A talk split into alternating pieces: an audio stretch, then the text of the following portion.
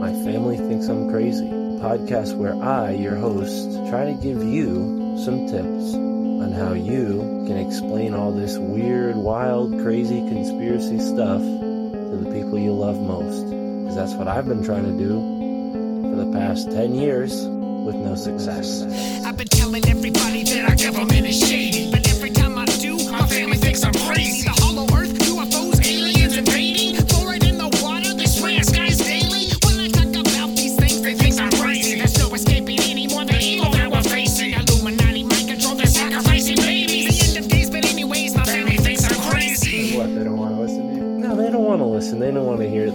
Oh, here we go, Mark. Off again with your. Mark being Mark again. Yeah, yeah. So, you know, that's the thing about podcasts is when you're on the air, and it's like therapy, you know. If I can't talk to my family about this stuff, I'll talk to you, Matt, and all our listeners. Tell your whole podcast. Yeah. So who are we talking about today, Matt?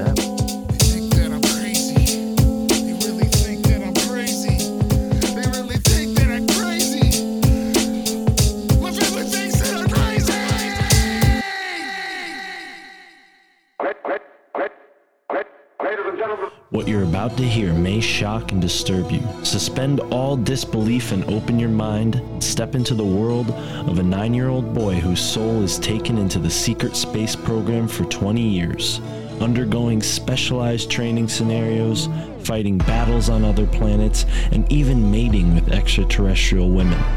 Then, this 29 year old's conscious mind is, in the blink of an eye, returned to his former nine year old body with only seconds passing in our Earth time. Here to share this story with us today is Mike Viegas, Beyond Top Secret Texan. I'm Mystic Mark, and thank you for tuning in to this episode of the My Family Thinks I'm Crazy podcast.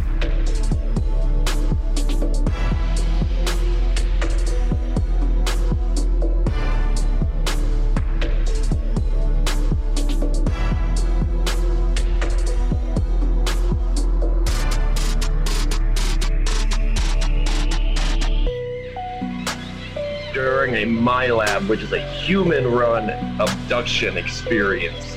Basically, an alien abduction experience in every single uh, parameter, but it's humans who, in this case, working for the Navy, running through Solar Warden, that abducted me. At the time, the experience of the 20-year in back, and then the return, it's indescribable as living an entire lifetime and then being returned to the mental biologically mental capabilities of a nine-year-old child. We can all become a space power and have individually uh, UFOs, basically individual spaceships with technology as it is now. Like like Han Solo in the fucking Millennium Falcon, you could just have the keys to it and be like, and like you know, it isn't a big deal. It's not. We've been convinced it's at this this advanced limit of our abilities, but it's not. It's just one of the many things we can do.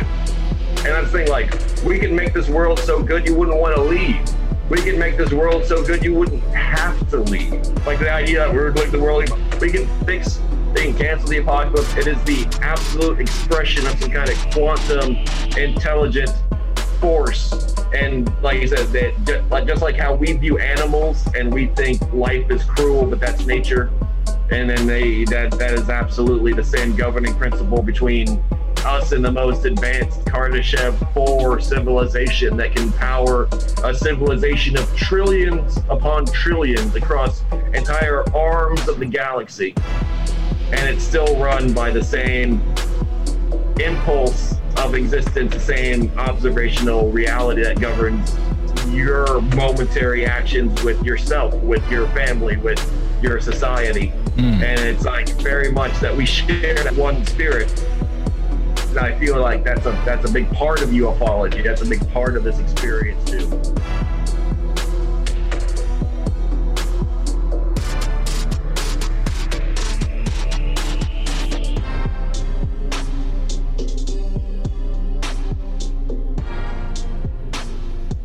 My persona is Beyond Top Secret Texan to run the Beyond Top Secret Tech podcast. My real name is Michael Viegas. It's not, it's not, you know, hard. It's on the same page. It's just kind of like, you know, Beyond Top Secret Texan right into Michael Van Viegas.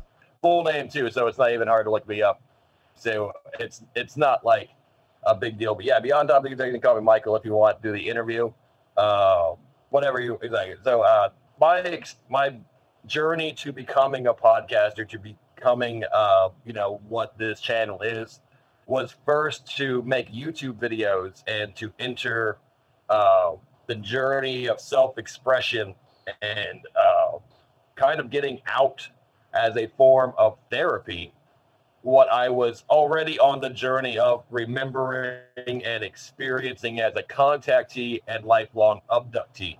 And what I mean by that, I, I mean a survivor of the 20 and back SSP, which is reported, yes, in a very small population of, you know, survivors and ufologists, but still a growing and ever more vocal, uh, coherently vocal population of uh, people who have memories or are gaining memories of involvements in top secret space programs and secret societies that utilize extraterrestrial technologies as well as assistance in various capacities spiritual what we would know as spiritual is really just a higher form of technology.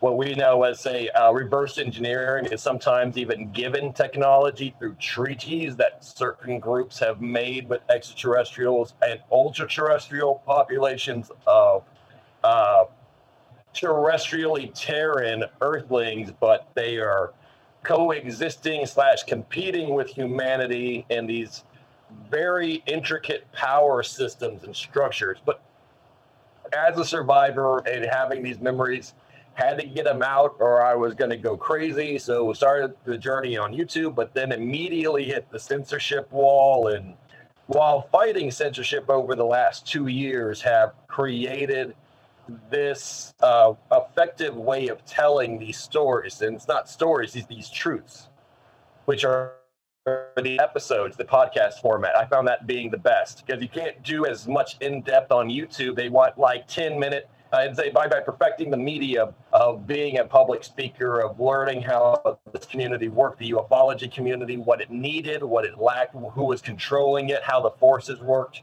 Uh, after getting basically into it for the last two years, I have become the Beyond Top Secret Texan podcast, uh, the host, Michael Viegas, and exactly through interviewing uh, other creators and specialists have have kind of been able to keep myself a real human being who is currently still alive and thriving and living and learning and experiencing life and as always a student but also can say confidently say i'm a master of what i am a master of my own experiences have led me to see things at an elevated level than i would say the layman ufologist or you know much definitely the skeptic and so that's what I bring that's unique to the ufology field. What I would say is the Beyond Top Secret Texan experience, not only uh, the podcast, which I guess that you've experienced, I try to bring not only my own uh, information, but obscure, fringe, censored, controversial information that's not mainstream. That is absolutely not mainstream, and in fact, in danger of being removed from the internet entirely in some cases. And this includes recently, I uploaded over eight hours of James Casbolt, Sarah Rachel Adams, and Max Spiers ufology presentations about the SSP and the super soldier programs that have been removed quite effectively from the surface web and only using already saved information that I had from old hard drives and uh, the Wayback Machine, Internet Archive, for example. Basically, a lot of Google fu that, that I'm able to bring a lot of these things. I mean, I'm talking, I, I publicly share videos or documentaries with less than a 100 views. That YouTube, I know, is sitting on a razor's edge, and all they have to do is press delete, and then that's gone forever. That audiobook, that Manly P. Hall presentation, some kind of Gnostic information or occult Vedic uh, video. It's all in jeopardy, so we got to archive it. One pillar of the of the show. Second pillar, interviews with creators, interviews where they're interviewing me. I try to kind of keep this dialogue lively and alive. Uh, the third is my own presentation my own experience, my own theories, very unique. And the fourth are the videos. I try to provide dark web videos. I try to provide uh, the rarest, most obscure, and the best high definition, clear as crystal as I can get it. Uh, you know, uh, basically just the best videos, just the best video evidence of UFOs, uh, cryptids, whatever I can find that challenges people, that that that that basically makes you confront that these things are more than speculation, and dispel the myth that because we all have cell phones, that there are fewer videos available, and that's completely paradoxical to the truth. The fact is that more so than ever, we have high definition videos of UFOs. We have high definition videos of cryptids. We have high definition videos of things you would call spirits or ghosts. And this accounts for a mountain of evidence that is conveniently being ignored or passed over by the majority of paranormal investigators in the mainstream because they want to keep you thinking there's one, maybe two videos a year that come out that you know we can really be like ooh ah about you know like ooh that that does kind of oh we need to take you know but it's only a very controlled amount like gate kept amount and we really need to bring the power back to the people.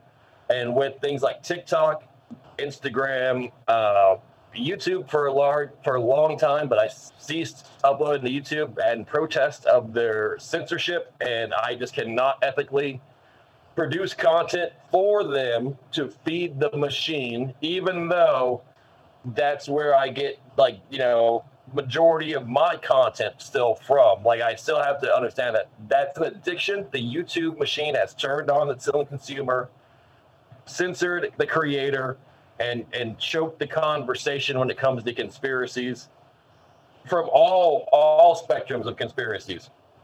And even talking about certain things risks absolute deletion, and that's that's like 1984 Orwellian, like psycho. Like I'm saying, like YouTube is openly at war with anyone who disagrees with the narrative, and then that at this point, I can't keep uploading content there. One, because it risks the channel being permanently deleted. It's already on a razor's edge. And second of all, like, why would I ever add a single second of content that would promote your advertising or that you can use to keep in your archives. Like, see, uh, we uh, we have to start going third party. So I have like a LBRY and an Odysee account. I have like things that, like I said, the TikTok is a good way of finding these videos. But yeah, I do. Have, I still have like 500 YouTube videos. I still have like you know over 500 YouTube videos. Like I still have those videos out there for everyone to see. And if you join the Patreon and sign up for membership and things like that for my my my my uh, podcast, you get the exclusive, uncensored, highly controversial. Like I mean, like you know, where there's things that yes, by all standards, nudity, uh, sexual violence, things like that, which are discussed openly when when dealing with conspiracies, secret societies, the secret space program. On my program, I know for a fact just cannot. They're taboo. They cannot be talked about uh, as well as things about the UFO reality that go counter narrative to the mainstream, which would, you know, be very controversial, like human mutilations when it comes to alien abductions, human mutilations, human fatalities, humans being killed in these close encounters uh, are are being severely, uh, you know, attacked or wounded, mutilated, given diseases like cancers, rapid forming cancers, etc., as well as the uh, just basically total control over society that these secret space programs and the societies that operate the extraterrestrials from the very top down have on society. Uh, so I have to keep that behind the paywall.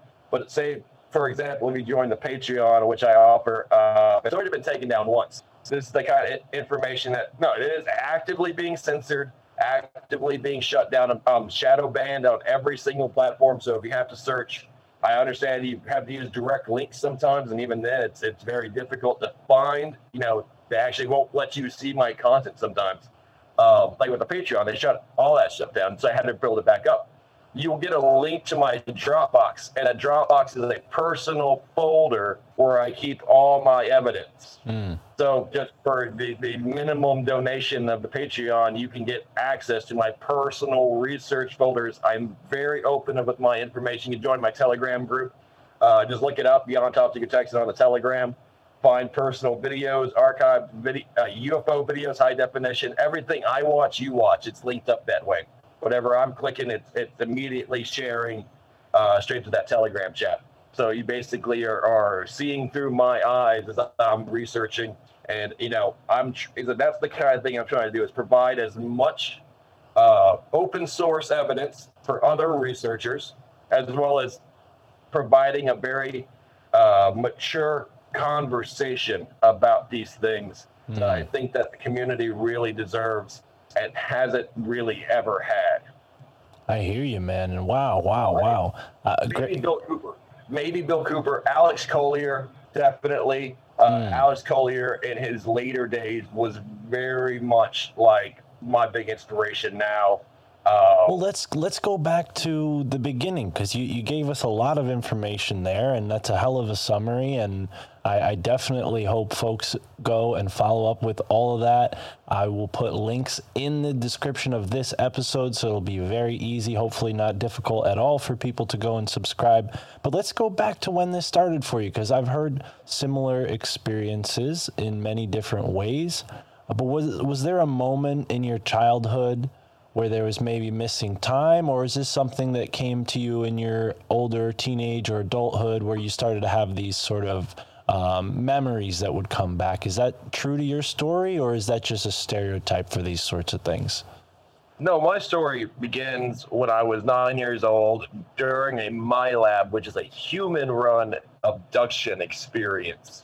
Basically, an alien abduction experience in every single uh, parameter, but it's humans who, in this case, working for the Navy, running through Solar Warden, that abducted me. At the time, the experience of the 20 year in back and then the return, it's indescribable as living an entire lifetime and then being returned to the mental, biologically mental capabilities of a nine year old child and having the effective memory wiping that they already do through chemical anesthesia and basically a lot of ultrasound surgery into the mind itself.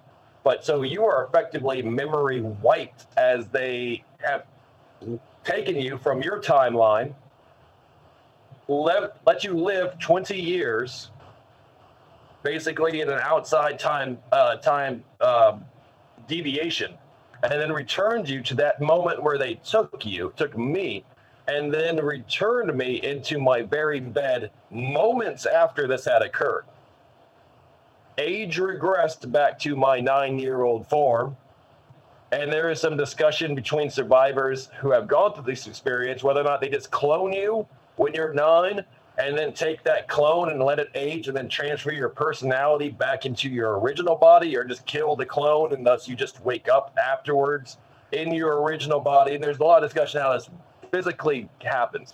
Um, this is a, it's a, that's the conversations that exactly like I am currently having with the community, uh, trying to find the truth this, but that happens a lot where 20 year and back experience is a human run program. Extraterrestrials might be involved, like the Greys or, say, the reptilians. Uh, very commonly reported uh, various alien encounters. Mine were the Venusians of the Ashtar High Command. But exactly, when I was returned, this felt like an amazing dream. This felt like an experience which I couldn't quite understand or experience. So I had the memory my entire life, but had to live and ultimately suppressed all of these UFO sightings or, or what I would now know as abductions or repeat abduction experiences, sleep paralysis, bright lights, missing time, waking up in strange places, seizures later on in life. Uh, but even then, joining the, the military and the Navy and then uh, going to school in a very acclaimed university, full paid scholarships, which is a very indicative of a government uh, type oversight where they're grooming you or handling you as if though it's also part of a reward system for these various involvements, right? So I was a very regular person, very in the system person, very agnostic, very open minded, very weird, but always very eccentric, but you know, brilliant. Um, graduated college within four years, full paid scholarship. Uh, you know, that's.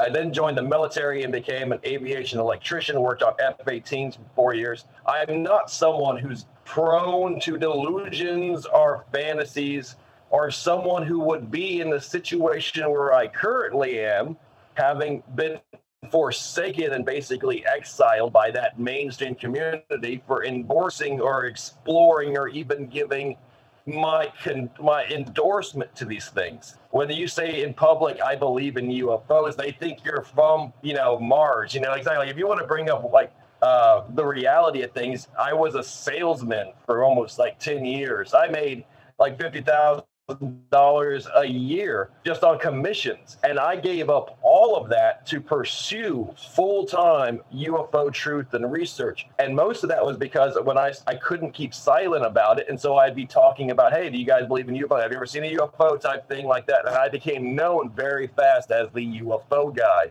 as the that uh, fox mulder type the spooky guy.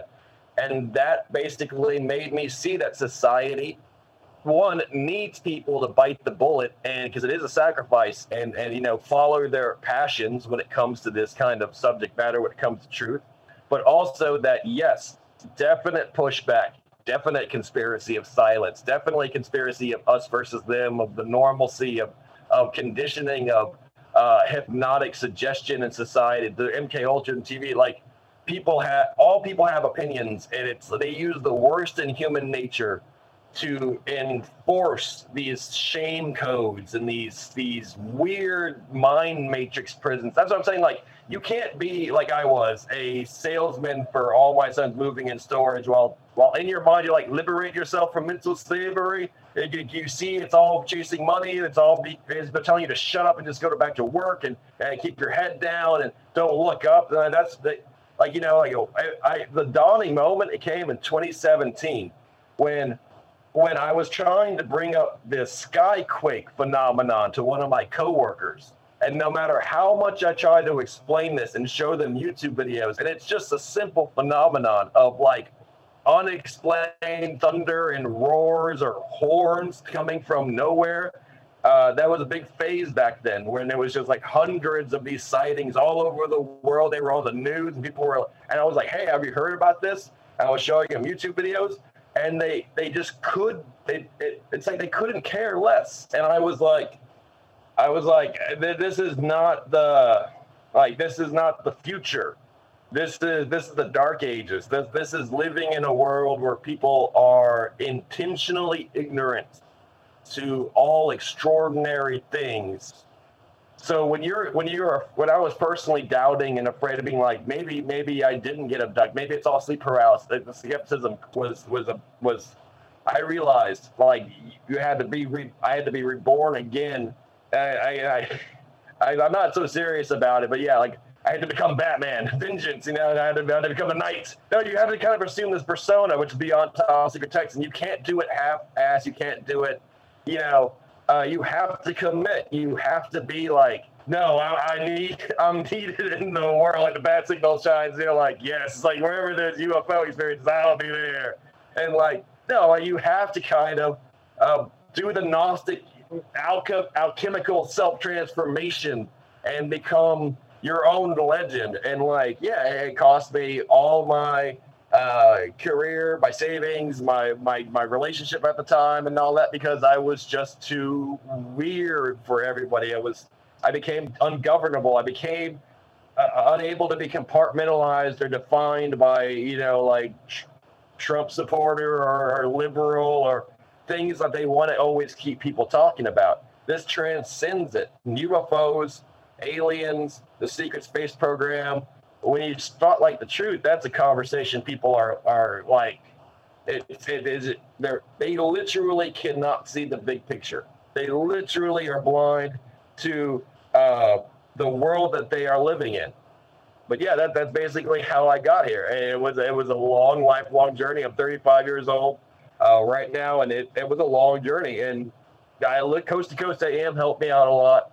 Uh, like I said, there, like I said, the, the talk, the speakers like Bill Cooper, like his Mystery Babylon series, that that was incredible. Like I said, like having YouTube, having having avenues to be able to binge and, and explore and educate myself really helped out because there is no way, not, nothing in the system that can educate you uh, appropriately enough or educate you enough to start making sense of these things.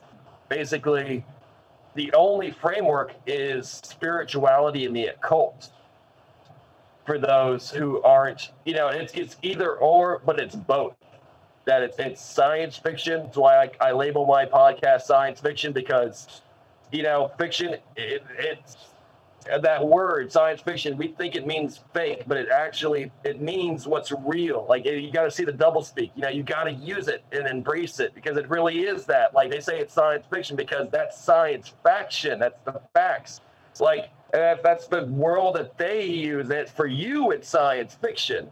For them it's real. And then you start thinking about because i'm not a dumb.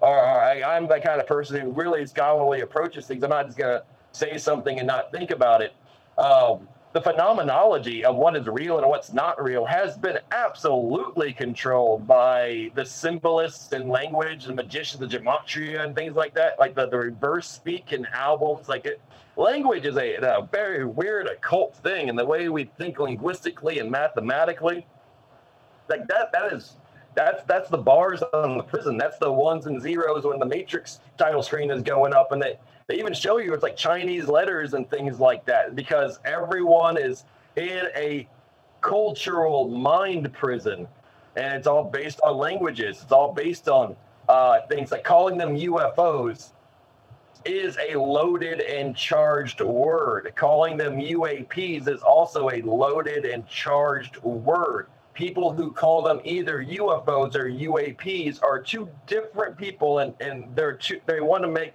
as many small camps divided by as many small languages and like uh, Tower of Babel type things, you know, where mankind is kind of cast into confusion. When we start speaking all the same language, then we can all start seeing the world the same way and start working to one goal, which is uh, basically getting you know, out of here, furthering our progress. We can all become a space power and have individually uh, UFOs, basically individual spaceships with the technology as it is now. Like like Han Solo and the fucking Millennium Falcon, you could just have the keys to it and be like, and like you know, it isn't a big deal. It's not. We've been convinced it's that it's this advanced limit of our abilities, but it's not. It's just one of the many things we can do. And I'm saying, like, we can make this world so good you wouldn't want to leave. We can make this world so good you wouldn't have to leave. Like the idea of we're going to the world, we can fix, they can cancel the apocalypse, we can correct the world, we can recreate it however we saw it fit. We could uh, provide uh, just almost, you know, limitless amounts. Limit. It's post scarcity. It's a post scarcity reality. We're already at Kardashev one we just have to do it. We, we're being limited right now by these corporations, by these secret societies, by these very secret space programs at the behest of extraterrestrials. That is who's limiting us. That is who's really trying to keep the secret. And it like kind of reinforce that point. The Israeli Space Force leader came out and disclose the fact the Galactic Federation of Light's a real thing. All nations work for them and are operated by figures in their societal power, and they are the ones enforcing the code of secrecy, not any human power. Humans are just following the orders of secrecy. That is the idea that mankind is not in control of their destiny. That needs to be talked about. And whether or not this isn't a test, some kind of test to see if mankind is going to break their chains, mm. is going to become, uh, you know, to to become their own Prometheus, to steal the fire from the gods themselves, and if this is a physical manifestation of the alchemical transformation that became mankind's enlightenment that began during the Gnostic quests of the very first, like Archimedean uh, Greek, you know, like you know that kind of Atlantean type of, of uh, brilliance or genius, that Mm. kind of genius Kai, Right. you know, and that that we are we we're it's like we are, I don't know. We- need to wake up. Like, We're just sleepwalking. Like, well, it's like, uh, we're just sleepwalking, like as a society, as a people, as a species. And that that it's not everyone. It's just billions of people are. And the truth is, hundreds of millions live off world. Hundreds of millions of human beings live in, on the hollow earth. They live in different breakaway civilizations, and they view us the way we view, like India, like a third world, like we're like you know we're like man they have to like poop in the street. That sucks. Like they don't even have toilets. Like damn. We look at that and be like, like how could a civilization be in the modern world and still be so racked with poverty and still be so backwards and you know like like stricken by their superstitions and then locked in their ancient ways and traditions. You know like when we look at this like they have a caste system? Man that's crazy. Like how are they conquered? They have a billion people. Oh because they lack technology and, and like uh, modern war strategy and you're like that's how they who are a smaller population but are dominating us in every other aspect look upon us as an overpopulated yet in squalor impoverished society oh still likewise human beings but just as foreign to us as say starving people in uh in Liberia are to Americans. Like culturally, we think, why do you guys live in a junkyard? Like why why a landfill? Like you guys just live in you all have AIDS, like you all have HIV, that sucks. Like like wow, like you guys didn't figure out how to survive in the modern world. Like clearly you're the victims of somebody's exploitation. And you know, like you're you're more pathetic than you are, you know, equal to us and this breakaway civilization who inhabits Mars, the moon, uh, various extraterrestrially given craft that operate like flying cities, mothership space stations, these these secret countries and locked away in the deep state government and things. They look upon the average day person in America, England, Europe, and uh, China, first world people. They look upon them with that same perspective, where they're like, "Man, you guys know nothing and you guys are messing up all because of the lack of knowledge. The lack of knowledge is letting you guys die with their life expectancy is so short. You guys are having preventable diseases like cancers. Uh, you guys are basically stuck in the Stone Ages. And, you know, they're not like we don't intervene or help out as much as you think with these impoverished third world countries that have literally almost a billion people combined that make less than a dollar a day, they don't intervene directly with us because the same thing.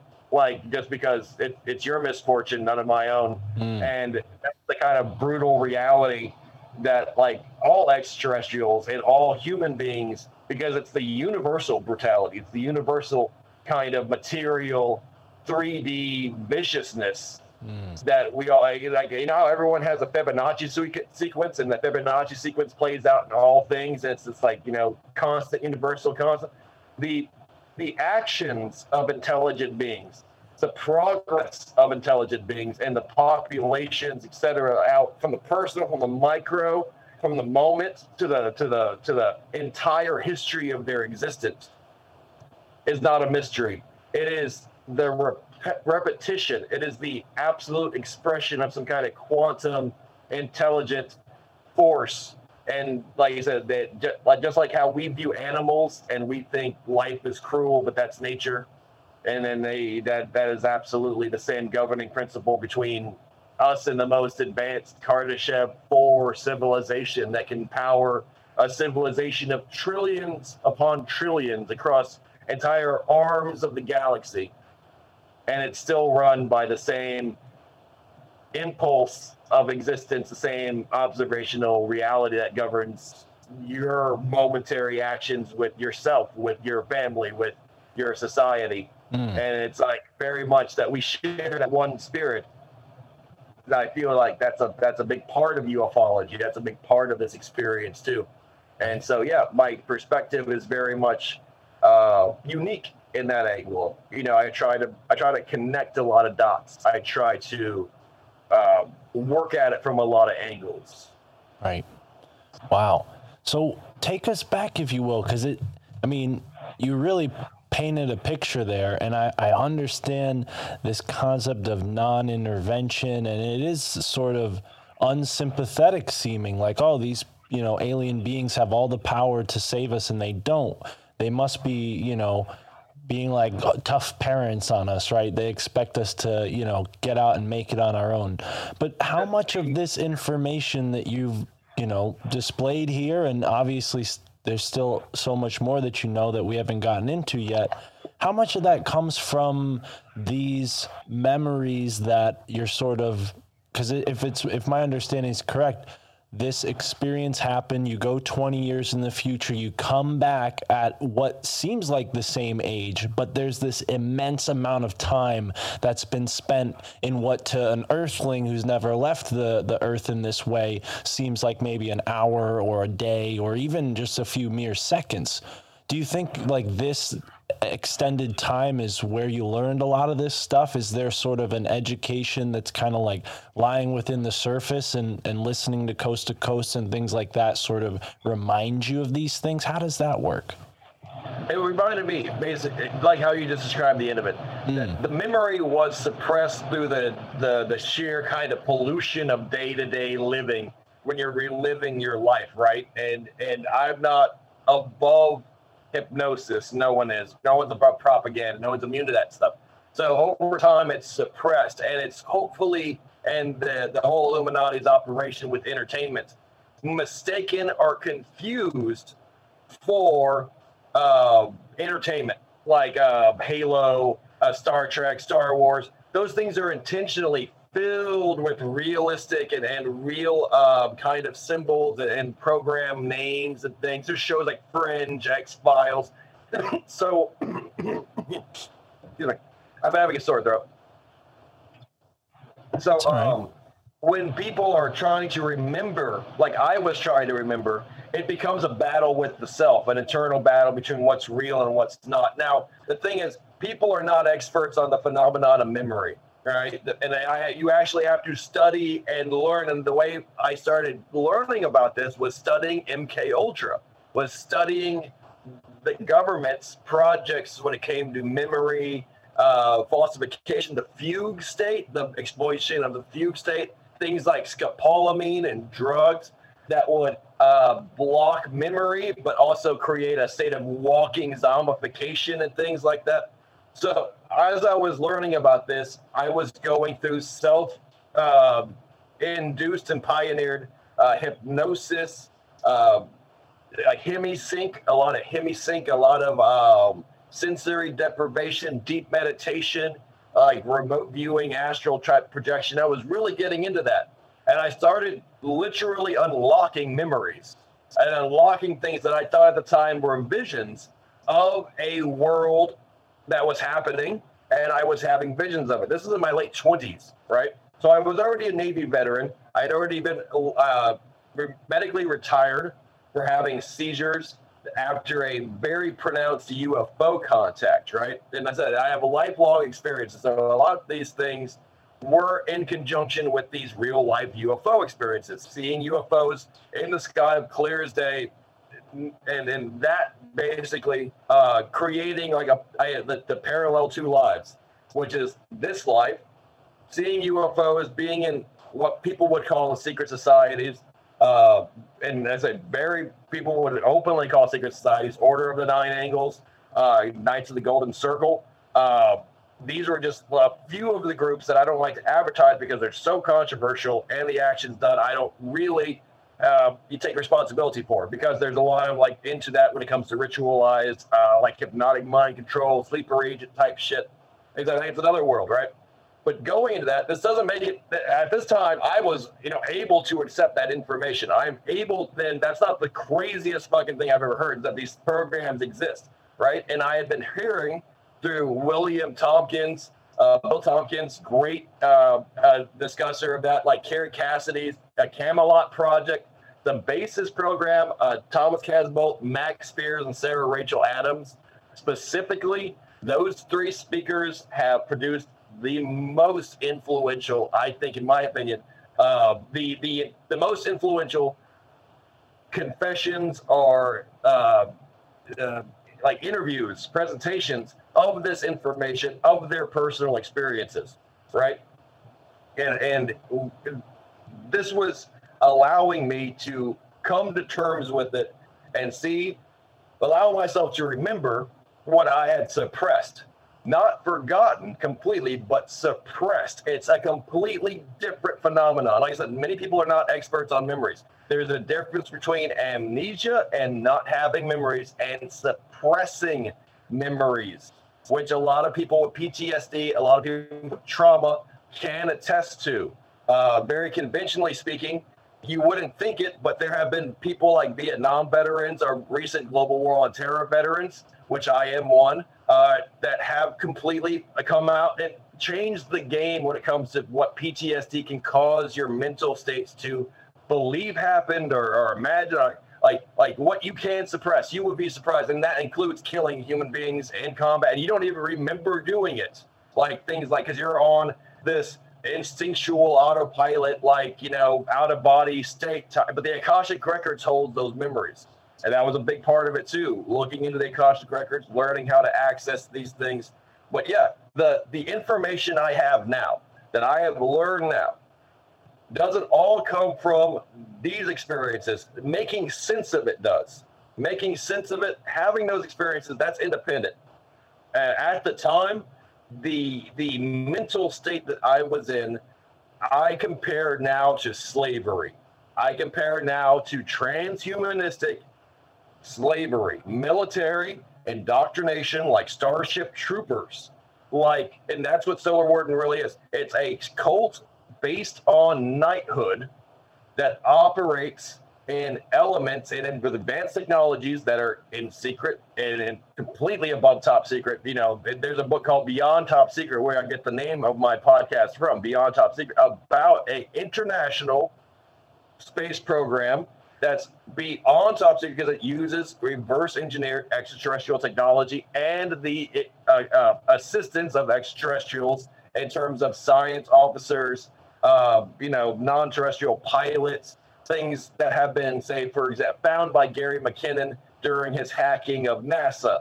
Uh, the the speakers, uh, you know, I'll always talk about the underground bases. There are bases in the ocean where they run these facilities. There are networks of tunnels that span all across the world that you that connect these things that the governments and the politics that are being told to people are all theater, all theater. And the truth is that society is basically being run by a very elite group. It's mostly automated through the use of supercomputers and uh, the powers of bureaucracy to be able to distance themselves, uh, basically being like written off by private industry a lot of times by the truth that our society fundamentally is not what it looks like. It's a corporation. It's owned by the Rockefellers, who in then are in trust with the Rothschilds, who have $800 trillion. They don't need a cent from you. That's the thing. All our taxpayer dollars get funneled up, and it becomes this black budget then we're going to find the paperwork, and it's $3 billion. Uh, the, the, we have $3 trillion. Where do they account? They don't need a, they have $800 trillion in private resources. None of this leaves the family. That's what I'm saying. Like these families can literally operate like they have for thousands of years. If you're not a Habsburg by blood, you are not a part of the club, uh, the Club of Rome, the the, the, the 300, G, you know, whatever you want to call it. The Illuminati literally is a very, very um, already at this point, not even probably purely human.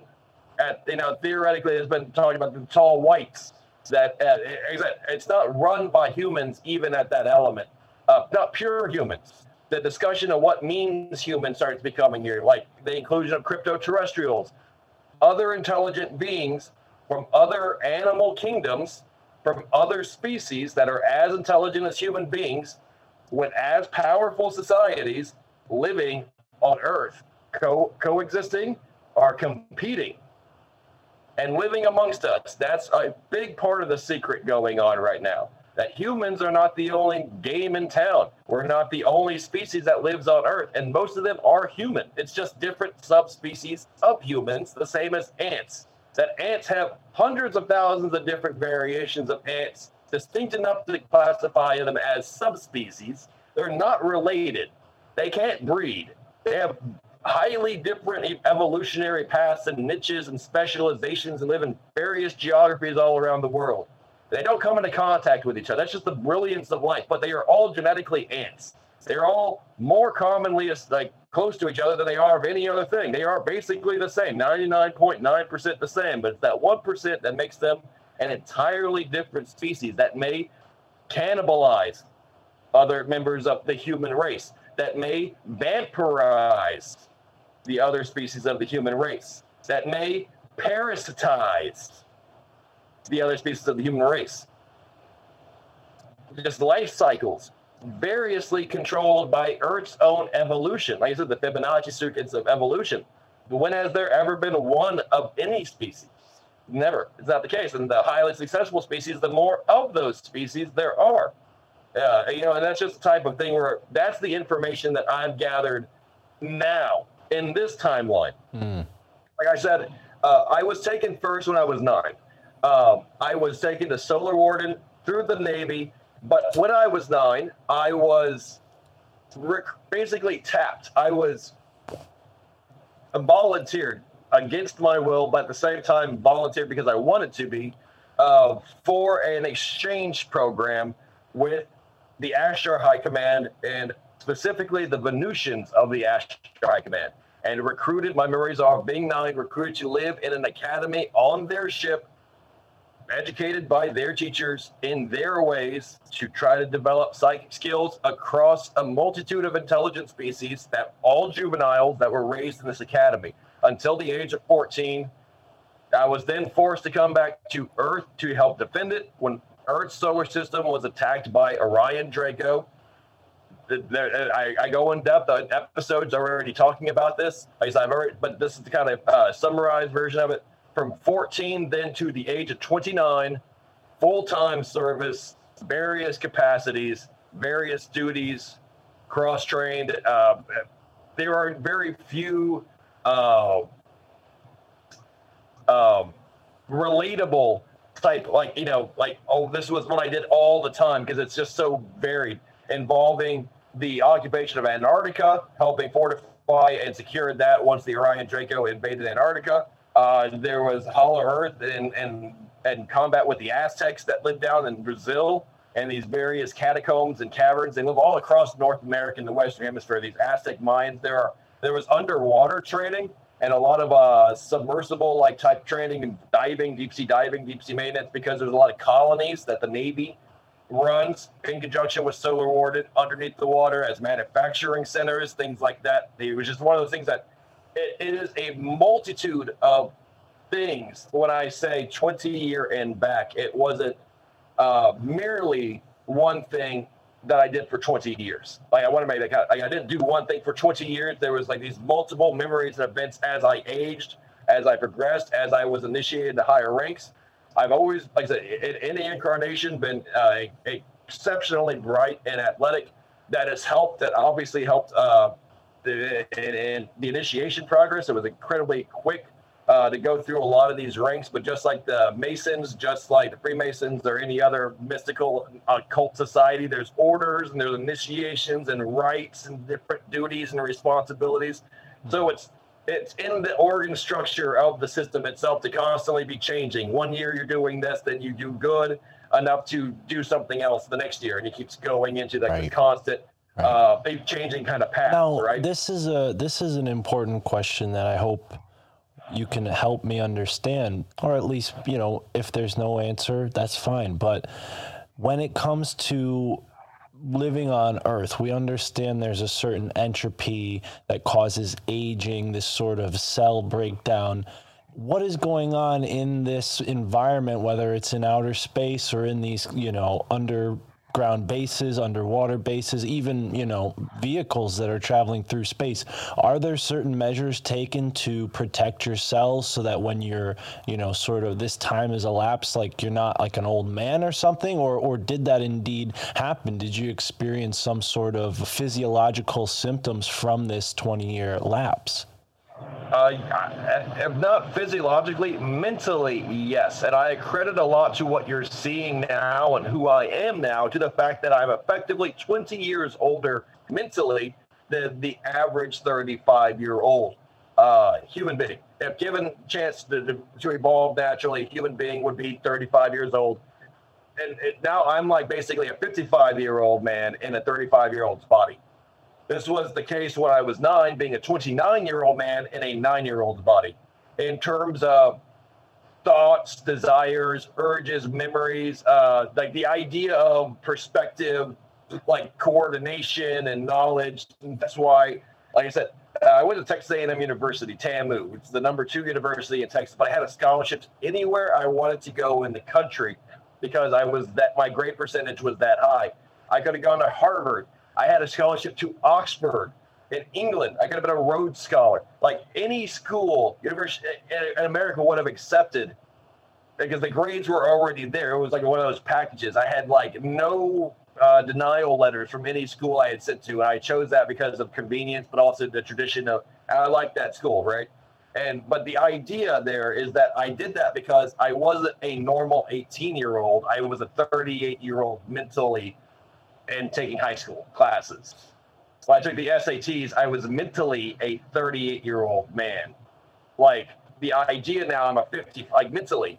And to, to explain that, and obviously there's really no way of explaining that, but you know, there is a very pronounced understanding of like, you know, what I'm able to think about and what I'm doing is not is not average. I understand that. I Well, understand. and I will give I will give credit to that man because it's it's very rare that someone is able to recall as much information as you have just in this one conversation. And like I said, I have tuned into your show, and yeah, it's impressive, man. I I, I definitely see uh, proof for what you're saying just in who you are. Now, when it comes to the age, so when you're in this, let's call it for lack of a better term, other reality, are you a nine year old? Are you an adult man? Is it like your spirit vessel, your astral body, maybe for lack of a better word? How exactly, you know, is this taking place? Or are you just aging from nine to 29 and then you go back with the intelligence of a, you know, 29 year old, but you sort of reset your body? that last part is is accurate. Hmm. You basically summarized what I have, what is effectively the reality of it. Hmm. The, the specifics, as you mentioned before, up to debate. There are different peoples in the community that talk about different things. Dark Fleet survivors, Dark Fleet 20 and back, like Tony Rodrigues, for example, uh, talk about being cloned.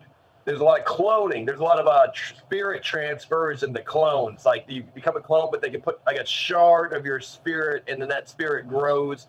And so you're seeing the memories of that clone. Solar Warden doesn't do that. As far as I can tell, and the experience that I have, you start at nine and age in, in, the, in the, the average biological growth of a human being. It's not based on solar cycle, right? You are 20 years affected time, whatever that is. Yeah, you know, you're not going light speed. That's the thing. We're not traveling. We're only staying high Earth orbit. The moon, Mars at the furthest, uh, like Jupiter and the, in the asteroid belts. I have memories of those places at the furthest, but that doesn't require uh, light speed enough to make like an interstellar where it's like 10 minutes here is 50 days or whatever over there. And like you know oh we're gonna we're gonna be 80 years old by the time we get back. Our family's gonna be dead.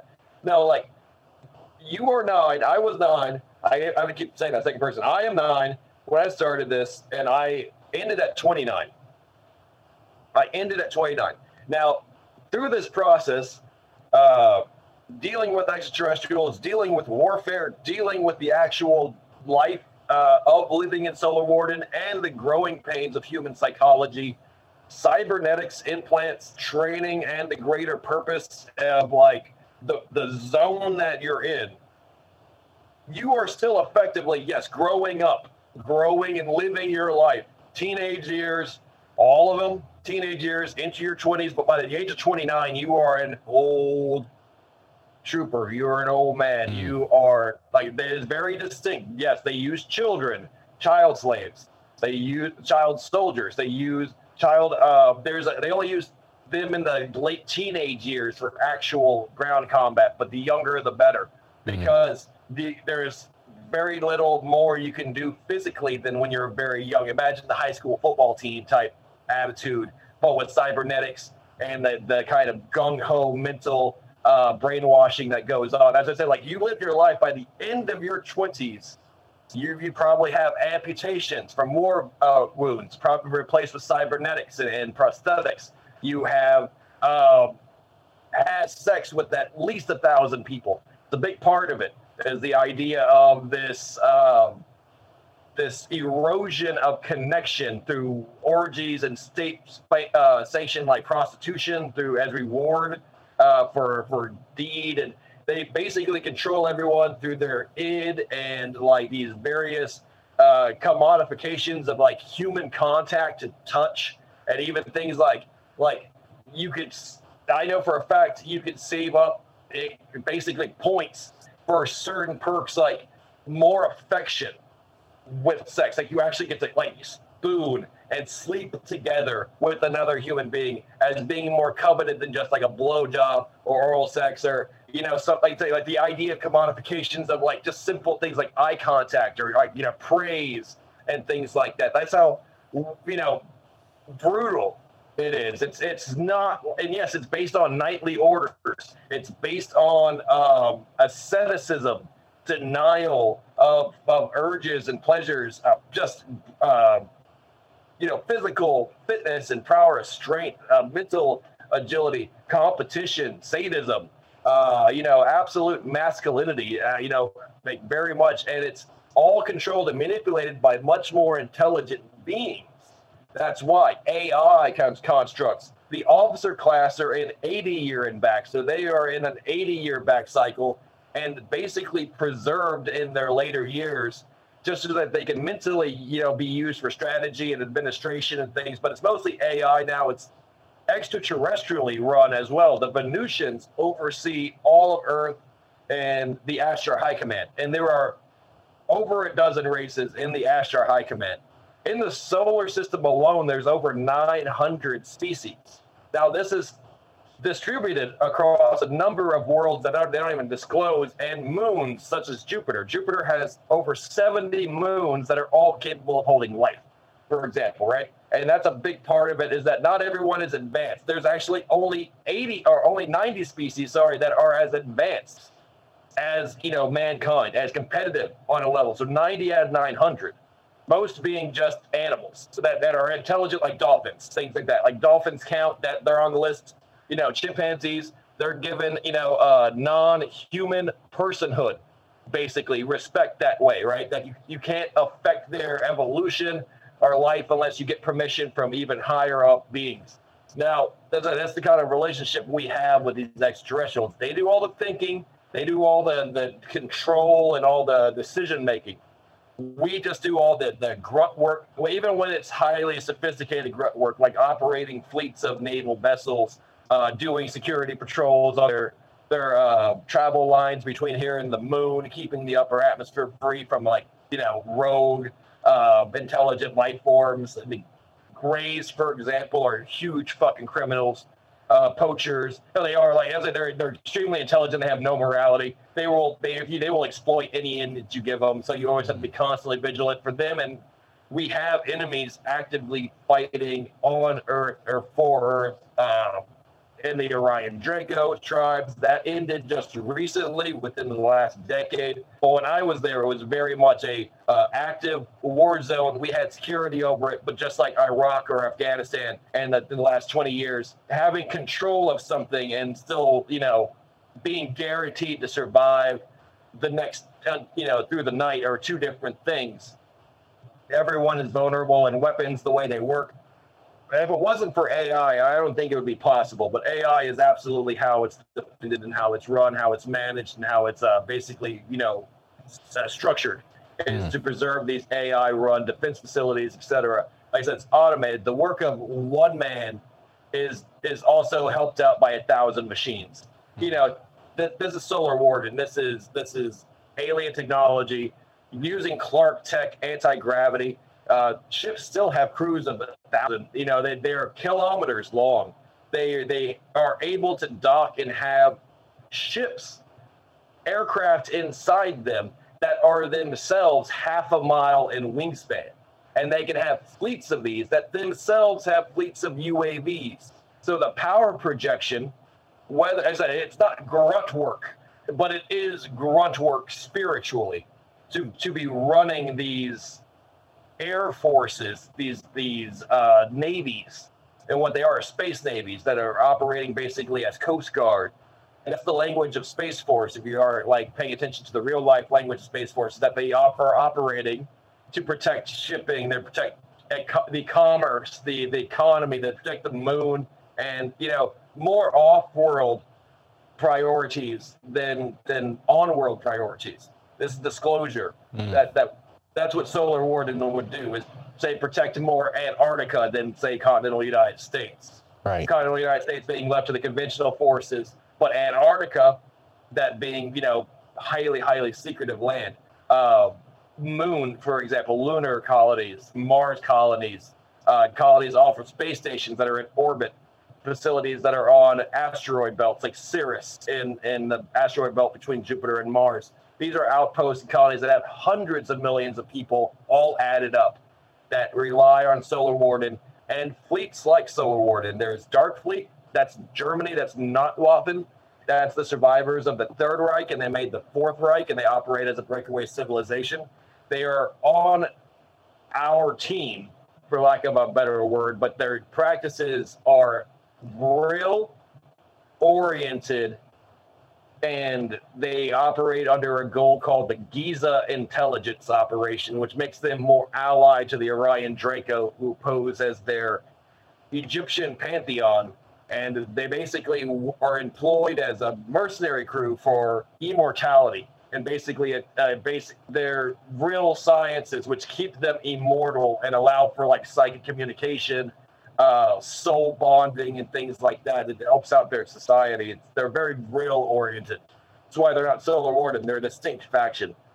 There's uh, various different uh, groups like the ICC, the acronym that can mean several things, but it's basically the Interplanetary Corporation Conglomerate or the cartels. They operate as the industrial side of things, merchant mariner craft. Most of the off-world colonists and ships and activity is ICC, for example. This is the business. This is all for the money. This is all dollar dollar bill. They reap in trillions of of just tons of, of, of raw material, exotic material. They they operate in this post scarcity environment. Like I said, this idea that they are operating as a monopoly on trade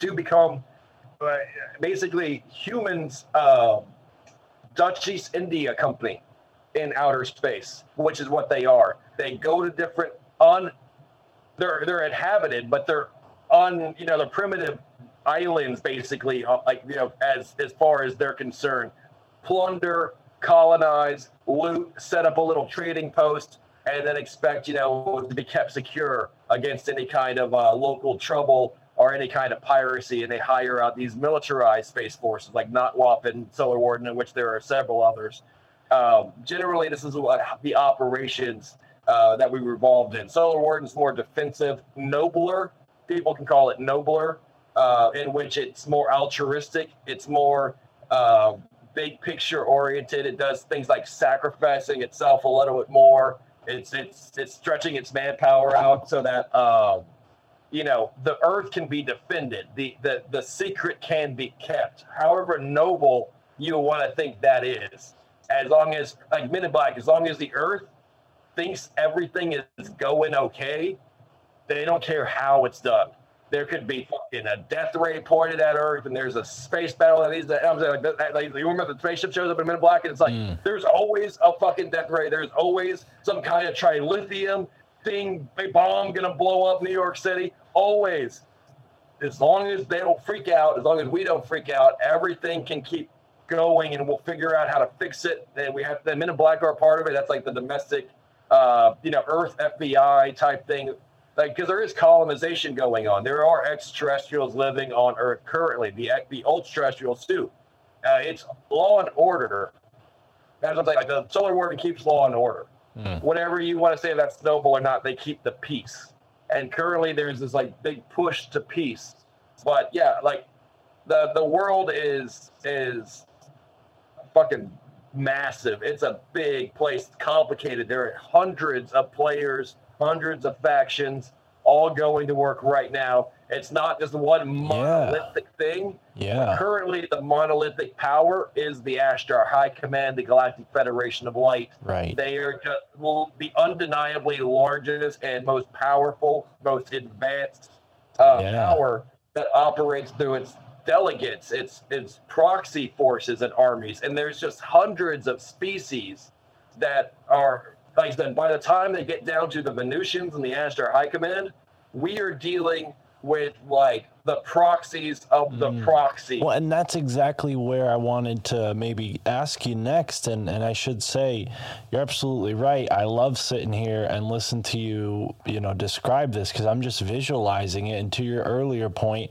it's like science fiction. Ray Bradbury mm, created right. Star Trek. People don't know this, but you can watch Ancient Aliens on the History Channel. and They'll openly talk about. It. He was in contact with a secret society called the Council of the Nine, Right. and the Council of the Nine is the Giza Intelligence Real Society of the Notwaffen Fleet, who came from the Fourth Reich and owned most of what we know as Hollywood in America up for like 40 years until they gave the torch to Solar Warden. And I think people don't realize that what you see on TV and what has been called science fiction from Star Wars to Star Trek to uh, all the books like Starship Troopers, that is all published by Faustian, Luciferian secret society groups that are themselves the very first groups, the puppets of the strings being pulled. Because when these societies, these extraterrestrial societies, intervened in our species, they were calling themselves angels or devils. Ball, whatever got people's attention, they were communicating and telling people what to and how to do it from the very start. Uh, look at uh, the Vanderbilts. The Vanderbilts built a, a train station, right? Grand, Grand Central Tra- Station. And on the, the roof, they used um, all the constellations, the constellations of the horoscope. The horoscope has for thousands of years been used as code for communication with extraterrestrials because it is literally the cosmos and the different zodiacs of the different species, literally physically described as the species that they look like and the values that they represent. Vanderbilt was openly in contact with spirits. He called them spirits, but he thought of themselves, he thought of them as Greek gods. He thought he was communicating with like the Greek gods. These are the extraterrestrials. These have always been the extraterrestrials. From the founding of the Mormon church to the founding of the fucking uh, United States of America, George Yeah. Washington was in contact with spiritual being. That's like, like you went, so there's not one point in human history where we were like on our own or doing our own thing. We have been contested over and fought over between various extraterrestrial forces. Right. We were actually created by these extraterrestrial forces, like ancient aliens type stuff. Now, is this where- level? Is this where you think that like the stark and shocking number of missing children and even missing people are ending up? Is this a sort of like part of the secret space program, how they abduct people for various uh, means, maybe darker, some And part of the deep state, part of the uh, the secret space program, the abductions, the missing people. Many of the children, for example, uh, it coincided completely with the secret space program's creation of the Solar Warden. Mm. In the 70s and 80s, hundreds of thousands of missing kids all across America. Right, kids were very publicly taken, like Johnny Gosch, all these people. Mm-hmm. Yes, a lot of them had very cruel and terrible fates at the hands of the many evil secret societies that operate the Kabbalists, the black magicians, but many others, the vast majority of them, were taken to fill up the first ranks of this program. And back then it was a one way ticket. They didn't have the quantum folding technology that they have today. Like you said, if you look at logic, like they were in the 70s. So as technology progressed, they were then able to return kids. and they started being able to return kids around the 90s. That's when child abductions really did drop off. But that was also the end of what they called the satanic panic. The satanic panic, which was how do you get these kids? Through satanic groups. Right. Because who's willing to kidnap a child? Only really a Satanist.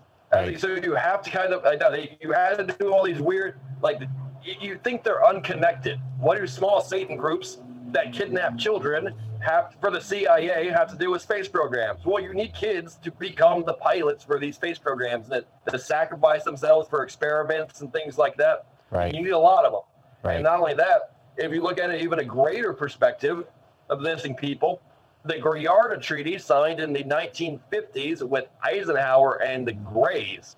Treaties are signed all the time between groups that want power and groups that have power, typically at the cost of innocent people. Think of this in terms, though, of a logical politician and businessman. If a intelligent species said they're going to give you weapons technology and they're going to give you uh, anti-gravity, time travel, uh, sciences that are like magic to you, Wi-Fi technology, computers, all this cool shit in the 50s, right? 50s. You're thinking about the 50s. You're Eisenhower, and it's going to give you military supremacy. You're going to be able to beat the Russians, right? And you're like, wow, what do I got to give you? We only want 0.025% of your population for no questions asked. Just give it to us, right? We're going to take them. And you don't even have to give them, we're going to take them. We're just, that's what we want you to agree with, though. Before we start going to Area 51 and giving you the ability to build the Space Force to literally get yourself into the stars on equal footing with the very extras that you're talking to now, right? Like we can fly there, we can we can do all stuff. You want that power too? Give us 0.025% of your population legally that you can't do anything about it and you can't ask us like you can't even get mad about it. Like like spiritually, you have acquiesced to this. You have volunteered, you have agreed to this contract. That Faustian deal was signed. And 0.025% of almost 300 million people is a lot of people, a lot of individual lives, a lot of children, a lot of people taken out of their homes with no answers, a lot of people who were never seen again after going into the parks, a lot of people literally who vanished in midair. And all that missing four and one stuff, not keeping records, a big part of why. Like I said, because it's easier when you don't even count them Mm, right. stop being taken. We've already signed the deal 50 years ago. I can't really, like, you know, say beyond our control because our leadership was agreed to it. And you see that kind of runs the screen. You know, like, oh, like that's the world we really live in. This idea that, you know, just because a vampire exists and is eating people doesn't mean a vampire couldn't be a senator Right. Yeah. You no, I mean, or Johnny Depp, or, you know, like there are definitely people who have made their way through history, like the Count Saint Germain, you know? that kind of The, the, the, the actors, not not all the actors are human. Very obviously, the transformation, the the the, the cloaking fails, and you see them for what they are. And then you think maybe that's part of the deal. Maybe this is all part of what I was talking about before. That the Notwaffen, who is real, who works with reptilians and controls Hollywood, has made a deal saying that they can colonize Earth. What are you going to do on Earth, though? You still got to do a job. You still got to live, right? Acting. How is that really even work? No, you'll be uh, but Robert Pattinson. You'll be uh, Ryan Gosling. You'll be Tom Cruise. You'll be Will Smith. You'll be these people. All that money that's just thrown at you is then used to kind of like you know you know, provide for all your desires and urges that aren't necessarily human, even your privacy. And people like the guy from Smashing Pumpkins uh, have said that they have seen with their own eyes people turn reptilian. That that yes, that is the thing. It's called a caste system. Not everyone, not every species wants to do every kind of labor. There are castes of, like say, reptilian entertainers, and that's what they're bred to do. That's what they think. Anything different besides being stars, celebrities, just worship for their charisma is demeaning to them. So a deal is made. You know what? Give us access to the reptilian cities under LA. You guys can always live here. You guys always have a home. Every couple of years, just change your face, become a new person, and you'll always be able to eat guinea pigs or, or drink baby blood or whatever the hell you guys want to do, right? And you're Mm. like, yeah, here are the keys to this reptilian city, and that's the deal that was made. And these idea of deals, Faustian treaties, deals, secret ET alliances, Well, to add to that, I mean, we we've much more common. Every country has one, every group has one, mm-hmm. small towns have them, individual people have made them with other individual extraterrestrials, things like that. People Right. aren't going to want to talk about it. Yes, hopefully all regulated, but yeah, that's the thing. Like, you know, it we're a part of a very big ecosystem. Mm. And and the the world that people think is reality are just lines on a map or just words on a page. right. They have to open their eyes and see for themselves that we are not alone, that they walk amongst us, that they live while we sleep. Just Right. like that movie, they live while we sleep. And you put on the glasses and you see on the glasses, you can see for what it is. And uh, you see them, they're not human, but they are in our cities. They are in our stores. They are operating our banks. They're doing things which we think are modern, but are really alien invasions. Hmm. And you people and, and people have not become the wise because it's happened for so slowly over the course of hundreds of thousands of years, or hundreds and thousands of years, like banks.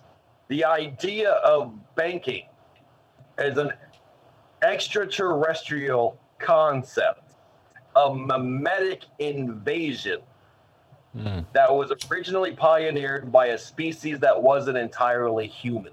Right. Maybe a hybrid. They were called the tall whites. This is the thing the idea of pyramid building. These things that we think are human, but yet people don't do naturally. Who has built a city that you know about? Well, and on your point about Los Angeles, the word means a city of angels. I've seen research that connects uh, these like angelic sailor stories to reptilian beings. Who knows? Maybe there's something there. But to your point about all these variety of species, does that account for beings like Sasquatch or even maybe more monstrous creatures like, you know, Mothman and Loch Ness and, you know, the whole list? And, you know, I know this is one of your many interests. Are there any cryptids that you think maybe my audience may have never heard of? Because I'm always interested in learning about new cryptids. Absolutely. Uh, cryptozoology, I think, is a big part of it. Like I said, connect a lot of dots. That's a huge pillar of what I do. Like, a lot of work I, I spend on cryptozoology, finding videos, discussing the theory behind it, also the science behind zoology and just biology when it comes to how extraterrestrials work and, and how these cryptids work. Like, they're not fantastic. When you start thinking about them, they make perfect sense. It's just that our perspective on nature is very, very limited. Mm, We've only explored 85% of, uh, oh, sorry, um, 15% of the ocean. 85% of the ocean is completely unexplored. It is unfair then to say sea monsters are may or may not be real because 85% of the ocean is a question mark. We've never been or explored there. But To call them a monster in their ecology, they say like Bigfoot. Uh, people think America is very well explored. Almost 25% of the United States has never been explored except through airplanes or, or satellites. 70% of Spain is uninhabited. Do you know the idea of geography? The mental pictures are very small. We know everything. Humanity stretches to every corner, and our lights defeat all the darkness and everything we see, and we change nature. And we have uh, scientists. Most scientists do not get out of the laboratory or the lecture hall. If you want to talk about cryptozoology without going too too deep into the to the world of uh, the woo, watch Extinct or Alive with Forrest Galante on the Animal Planet. Uh, great show, great host. He's a cryptozoologist because he's hunting animals that science has said were extinct. But he proves, he proves by finding specimens that they are not extinct, just that most of the world is run by academics who don't go to the locations for these animals, like the Caribbean monk seal. The Caribbean monk seal lives in the Caribbean Sea, and near the Gulf of Mexico, right off of Florida. They said it was extinct for the last 30 years. He goes to the Caribbean and finds one. Still alive, must not, not the only one. The idea, though, is that science has this pride and and this this like uh, they claim because they claim that this is the truth, and it's clearly not. Like Forrest Galante proves that this is it, it shoots it all through the holes. It proves that science has no clue what they're talking about when it comes to the extent of what's there and what's not. Right? What uh, conventional animals like this black tortoise is extinct. He goes and finds the black tortoise. This the Caribbean monk seal is extinct. Finds the monk seal. Dwarf hippopotamus on Madagascar finds the bones where they said there were no bones. So he finds a skeleton that's fresh. Like the idea that this guy is actually going out there and simply going out there, you can find proof. Same with cryptozoology throughout the board. But yes, to answer your question, um, why I think that's valid is because yes, a lot of them are extraterrestrials. Many of them are extraterrestrials that are misidentified. Many of them are ultra-terrestrials. I've told you before, or crypto-terrestrials, if you prefer that term.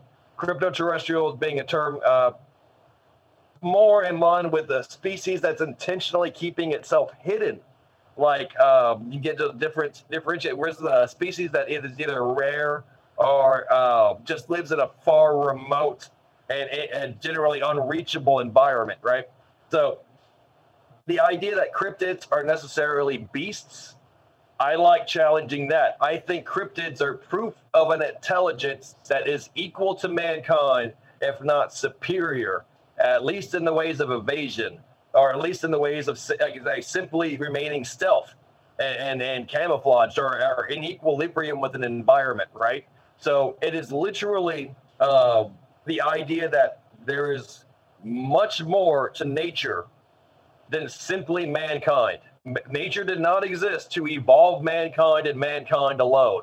Yes, there are winged humanoids. Yes, there are subterranean humanoids. Yes, there are the large giant humanoids that we would call giant. And in this differentiating that, the giant idea, which is always very popular, um, what is a giant compared to a different breed of human being or a human being at their correct size?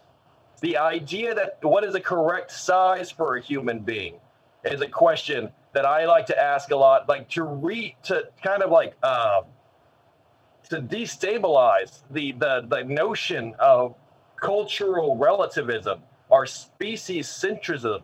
That human beings are not the center of the earth. We are not the center of the universe. Our physical form is not perfect, nor is it superior just by definition. We are creatures of our environment. We are creatures that have created our environment, thus uh, able to sustain ourselves. But only through technology. The idea that creatures couldn't either modify themselves or how evolution works, like the idea behind even that, um, that needs to be questioned. That needs to be challenged. It needs to be explored. Uh, as in terms of uh, the cryptids and extraterrestrials, the idea that grays are the only extraterrestrial needs to stop. That idea that extraterrestrials are a handful of specific physiological forms needs to stop. That thing that extraterrestrials are all humanoid needs to stop because you cannot properly identify what's an extraterrestrial and what isn't, or even what is alive and what isn't when you have preconceived notions of what life needs to look like energetic beings, beings of just thought, light, like K-Pax, you know, like the idea that you're a light beam and you have a personality and your persona, plasma beings, all uh, beings that exist on different frequencies of existence, like ultraviolet spectrum or, or radiological spectrum. So like you're a being of pure radiation, i.e., heat, and like um, you're, you're this idea that our simple carbon meat-based biology is all there like oh you know like oh because humans have five fingers five toes. That's how everyone is because humans are a certain height. In our society that's how tall everyone gets. The idea that anything different is necessarily monstrous necessarily uh, uh, unnatural unnatural like when you see a mothman people being like, oh, well, how could this unnatural thing exist? And the idea that Mothman might not even be rare, it just might be a very displaced version of itself, like a very like a lone explorer from a planet full of Mothmen. You know, and on his planet, like he, like all all beings have wings, and we're like, you know, he's trying to explore our world, and thus the Men in Black are there. They, they correlate the story. Good reason bringing up the uh, Mothman. John Keel. John Keel is very much how yeah, huge inspiration. He worked on the Mothman prophecies. He's the one who wrote the Mothman prophecies. He, he's the one who investigated the come came up with the term super spectrum. Super spectrum to help explain all the fucking weirdness that was going on at that time. The Men in Black, the bridge, the phone calls, Indrid Cold, the Mothman, all of that was happening at the same time in the same area. But it was it, it was all unique and different, but it was all connected. He just didn't know how. So he called the super spectrum, that somehow this was all a part of a super spectrum combining the different involvements of uh, either people having just seen the Mothman once or having Indrid Cold continually visit a person as a contactee. Like those in the Men in Black, for example, being there to silence and suppress, and then the bridge collapse. All of it could be the fact that all these phenomena are, are constantly occurring all around us, and it's only in these weird moments that we start making connections.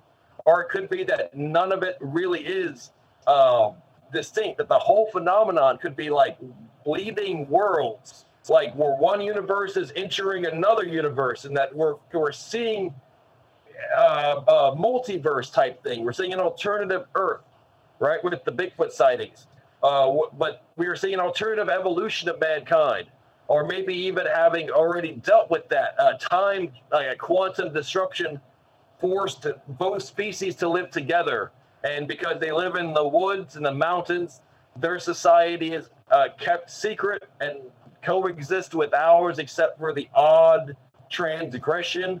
Um, as far as Bigfoot goes, I know for a fact the Yeti, the idea of the Sasquatch, human being, uh, unshaven, higher testosterone for the amount of body hair and size, but human. Neanderthal, uh, considered whatever subspecies of human, but absolutely human of mind, human of ability. They have cities, they have culture, they have high society, they have technology. The ones we see, the ones we see are equal to our native um, Aboriginal people, um, uh, the uncontacted tribes of the Amazon, or the Papua New Guinea, uh, the cargo cult type, like you know, I don't want to call them savages, but the idea that they walk around shoeless and basically buck naked in the wild, picking and foraging berries. But the society, the species, is capable of very high cognitive functions and organs. They have cities that exist beneath the Rocky Mountains and beneath the forests of many national parks.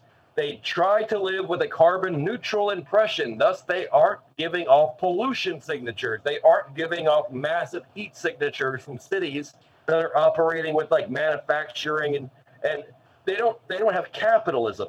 And because they don't have capitalism, their society is in no way or shape or form organized like our own, where trucks have to take goods uh, from settlement to settlement to make profits, and that everyone has to get up at 9 a.m. to go to work, and because they have to go to work for eight hours, because everyone has to go to work because they all have to pay rent. And the capitalists, they don't have to do that. Whatever society they have, which is still a mystery, you know, I'm not claiming to know their society, but I know it's not what we have. And because of that, we are blind to it.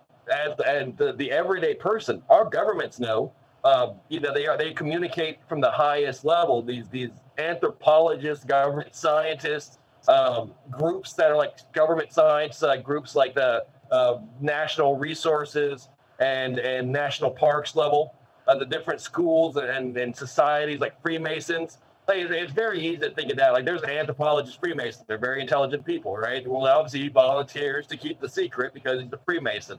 And it's all kind of like, yeah, it's easier when you think that. Why would a scientist keep a secret?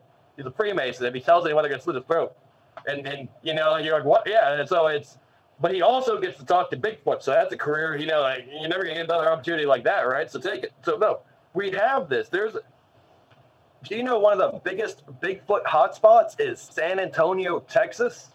And do you know that's a very famous Bigfoot hotspot because there was an anthropologist who confessed to being paid by the government to go and communicate with active populations of Bigfoot during wildfires and droughts and during uh, you know wild hazards and things like that. Basically, to make sure that there was a uh, uh, good diplomacy, basically. And I know it sounds weird because you're like, why would they dip- be diplomatic to uh, diplomatic to animals? they're not animals; they're Native Americans. And think of it that way: that they're they're, still living in their old ways. But the thing is, their society, that that little group was just a fringe of a much larger, much better organized society with high culture, with deep values, with intelligent designs to how to organize and function, rituals, things like that, what you would know as distinctly human. No question about it. Human, right? Like, yeah, they don't wear shoes. I don't wear shoes most times. I, I take you to a forest in Oregon, and, and there's a woman named Melon Raindrop Turtle, and she doesn't wear shoes nor shave her legs, and she'll have a baby in a river. And if you saw that, you would think like we, we saw Bigfoot, Like a less hairy Bigfoot, a smaller Bigfoot. Like if you found her little tracks on the riverbank as she was doing laundry on a stone, you would think that this society it must be Stone Age and primitive. No, we go to space. We have rocket scientists and like heart surgeons and like NASCAR. I was saying like we have like you know we late stage capitalism problems. That's a choice. That's a lifestyle choice. And we can't identify that the Bigfoots and Sasquatch that we see are making lifestyle choices based on the educated cultural uh, decisions of an intelligent primate.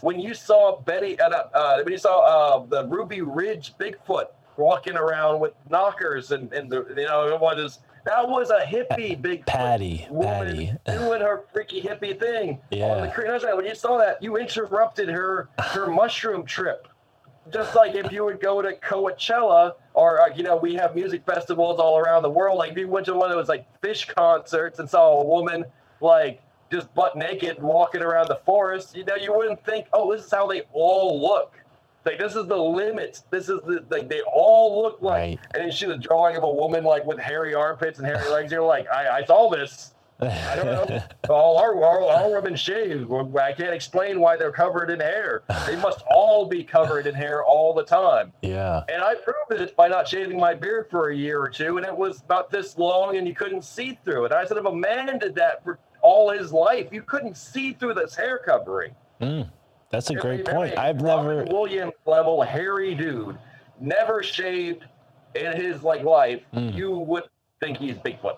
Well, I- I've never considered it quite like that, and yeah, I think that's a compelling take. I mean, I, I definitely have read stories. They have helicopters. They have cities. They have a, a higher advanced level theory Right. and philosophy and organization. Religion. It's that their their culture is not based on monetary acquisition, cargo cultism, things that we identify as human, and in terms of evolution, like uh, just looking at your studio right now, I see you have a bookshelf. I see you have art and decorations. I see you have things that are important to you as identified.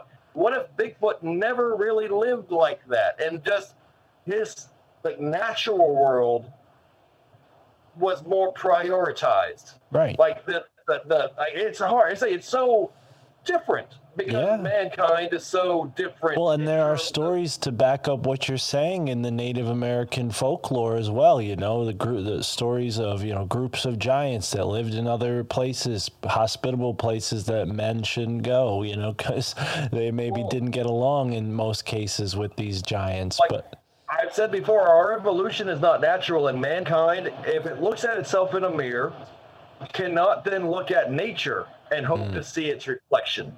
Because mankind is about unnat- as unnatural as a bulldog is as to nature. No, it is. And that to see a wolf in its natural environment, a bulldog would have a lot of questions. Hmm. It would. Yeah. A bulldog is genetically 99.9% similar to a wolf. They are in fact very closely related. You know, like the, the most closely related animals you're gonna probably find. You know, it's not a cat, it's not a bear, it's a dog, right? So dog and dog.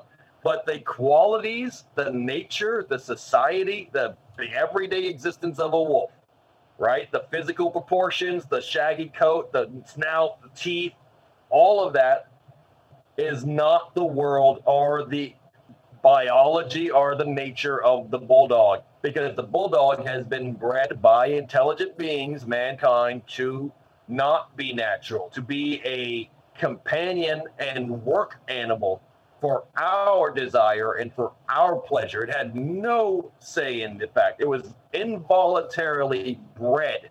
That's it. No human being volunteered for this. We have been bred on a Right. genetic level, and it's not like we were forced into bathing programs. They just took our genetic level and in test tubes produced generations of clones that became Homo sapien. Yeah. And They, through time, carefully engineered us not only physically but mentally. Why are we hairless? Why are bulldogs' faces short? You just breed that trait into them. Right. What we're seeing with Sasquatch is a more natural man, a Mm. man that is not enslaved by his very genetics. And Yeah. I say enslaved by our genetics, not because Well, you can even look at- you could- bulldog forever genetically. Mm. That gene, I like that. It's it's existentially you're locked in. Well, look at a boar compared to a pig, you know? I mean, there's a great case. If you leave a pig out long enough in the wild, it'll become a boar again, you know, especially if it if it, you know, sp- stays out there for generations. But yeah, that's that's a really interesting take on that that I haven't heard in many places. So yeah, Mike, I, I appreciate you uh, sharing that. Now, as far as the Bigfoot cities go, I mean, Mount Shasta sounds like it would be a likely place. Uh, the Rocky Mountains. Are there any other like strange hot spots that maybe people don't know as much about? I think those are like Skinwalker Ranch. Everybody knows about that. What are some like lesser known strange paranormal sites that you've learned about? Well, uh, uh, just for kind of brevity, because there, there's so many for brevity. Uh, northern Canada, extreme northern Canada, and Alaska. Of Right. course, those you know they're not they're not rare when you actually stop thinking about it because Alaska is so popular now with the Alaskan Triangle with things like that. But the entire northern Arctic Circle in Canada, very, very uninhabited, huge, huge landscapes like that that the history of which is intentionally obfuscated and obscured because there's so much unexplainable things that happen up there that they'd rather just not talk about it Right. and keep all the attention on the states, which are much more easy to control. You said even though we're 25% unexplored, Canada is a country that is like Russia, mostly uninhabited tundra and mostly old, old, ancient, old forests um, that would boggle the mind of their ancient, like you know, just roots. And and to be honest, that's probably as close to like, in my own knowledge of it, as annihilation or the I think that uh, time the, the the land time forgot because in terms of human civilization and human cultivation, like you like so Brazil, you look at the Amazon rainforest. It's being discovered now that that regrew over cities, that regrew over human plots, and like the Amazon rainforest. Mm. So even that is like Yeah. as ancient as the old pine forests of like northern Canada, Slave Lake, Yukon-esque highlands, and and, and people don't want to talk about Hyperborea. They don't want to talk about these these ancient these uh, these alien cities that operate and Bigfoot cities and civilizations. That is prime land for them to operate in, and it's not unimaginable that it's kept completely secret through the same apparatus. Like I said, individuals and private families and uh, companies, corporations rather than states that have the land. People don't know this, but Canada was almost completely explored and colonized by a fur trading company called the Greater Canadian Fur Trapper Company. They were they were a uh, offshoot of the Dutch East India Company. They were in the British royalty as a private corporation and a venture. They they themselves have most of the responsibility in suppressing information about Bigfoot and the history that they discovered in Canada and most of the American forests. Remember, during the Louisiana Purchase, there's territory stretched all the way to the Gulf of Mexico. Um, their trappers and explorers are probably some of the only human eyes that have ever seen the full extent of the North American landscape, and it stayed that way uh, because they all became observed by the national parks. It all became nationalized by the national parks. But that is the first like Arthur C. Clarke, not like Lewis and Clark um, expeditions and explorations into the country, and I am hundred percent sure that all of it has been obscured and the entire history of Native Americans is a cover up, is a complete falsification for what they truly found out there.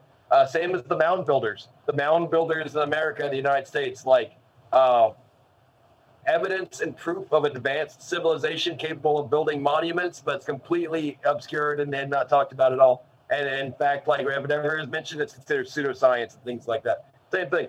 I would say that that's a big, big area to explore. Northern Canada, Wow. huge mystery. Yeah. Most of, most of the forested areas of Canada. No For doubt. example, they have a thing called the Granite Shield. The Mm. Granite Shield Yeah. is the largest single piece of granite in the world, in which you could build an impenetrable labyrinth or city inside that rock, just like you could do anywhere. But the, the idea that it's basically larger than the continental United States and is a single piece of granite. Wow. So I'm saying that, that, that- I'm not saying I know for a fact what would be in there or what is in that area, but yeah, it's it's on the radar top ten of mine for for places that are not talked about but are highly mysterious and and uh, should be investigated. Like everyone wants to go to the deserts. Everyone wants to go to uh, places uh, like in, inside the continental United States or inside the Western world. I would say northern Canada, Africa. Africa is a big part of it. Patagonia, Patagonia in South America is a big, uh, a nice little explorable part. They, still say giants live in Patagonia. I believe it. I, I would absolutely believe it. The mountains over there are still. I mean, you can say you explored them. You can say you own them, but yeah, I mean that's just a line on a map, right? I mean, Right. that's to say, like they have the Rocky Mountains in South America with almost nobody on them, and it's like it stands to reason that these mountain ranges are the perfect, perfect hiding spots for breakaway civilizations. Like uh, there could be surviving Incas, there could be surviving uh, uh, Aztecs. Like I know for a fact there are surviving Aztecs in the jungles. Yeah. I mean, there are whole. Various other cultures and civilizations like the Tartarians, the uh, the uh, you know Mu. Mu Right. could still be in an, absolute still existence. Well, You could have, to your point uh, about using right? biology, you know, when we have biology, when we look at biology as our, you know, so many strange things, there are actual mountains where only certain species that are indicative to that mountain exist because the mountain's so isolated and there's an entire ecosystem that exists on top of that. So to your point, yeah, I don't doubt that at all. There are stories of Magellan coming across giants and that's why he named Patagonia what it is. It actually means the land of giants. So Man, giant. yeah. Exactly. Like, people think those places are explored because they're in Argentina. that means Mm, right. nothing. Uh, Yeah. But realistically, that means nothing. They have no real presence there. Like this is an untamed wilderness. Mm. And like to say what what could possibly be in there. Um, to put people in perspective, the like Woodward TV talks about this a lot. Love that YouTube channel, like Woodward TV. Interviewed him uh, earlier in my own career he said himself that giant creatures like kaiju, like Godzilla, if you thought about the scale that's presented, right? Like the official canon scale, a creature like that could easily live and exist in over a hundred regions in the world that are national park, like the Gobi Desert, Siberia, and just have free reign to move wherever they chose and still never encounter a human being. There are there are national parks in China that are huge rainforests, mountainsides. There are entire islands in Indonesia without names. It's like without names, there are thousands of islands in the Philippines and Indonesia, uh, different coves that literally have no names in the 21st century because they're unexplored. Uh, if it was an oceanic environment, just to say the oceans like as a big like what's what's mysterious, all of the oceans, all of them. We need to start. If anything, if I had the if I had the power of uh, the, the Thanos and everyone had to listen to me or I'm going to snap the glove, right? And I was like, okay, get to work on one thing exploring the oceans as a society and as a species. That is the biggest mystery in the final frontier. Uh, not only do I know it's not explored, but there are obviously intelligent uh, creatures that are human or humanoid, uh, merfolk, uh, either the aquatic ape theory, which is extremely popular, and the idea of divergence of species, but just the the the sheer possibilities that exist on the bottom of the on the ocean and in the ocean.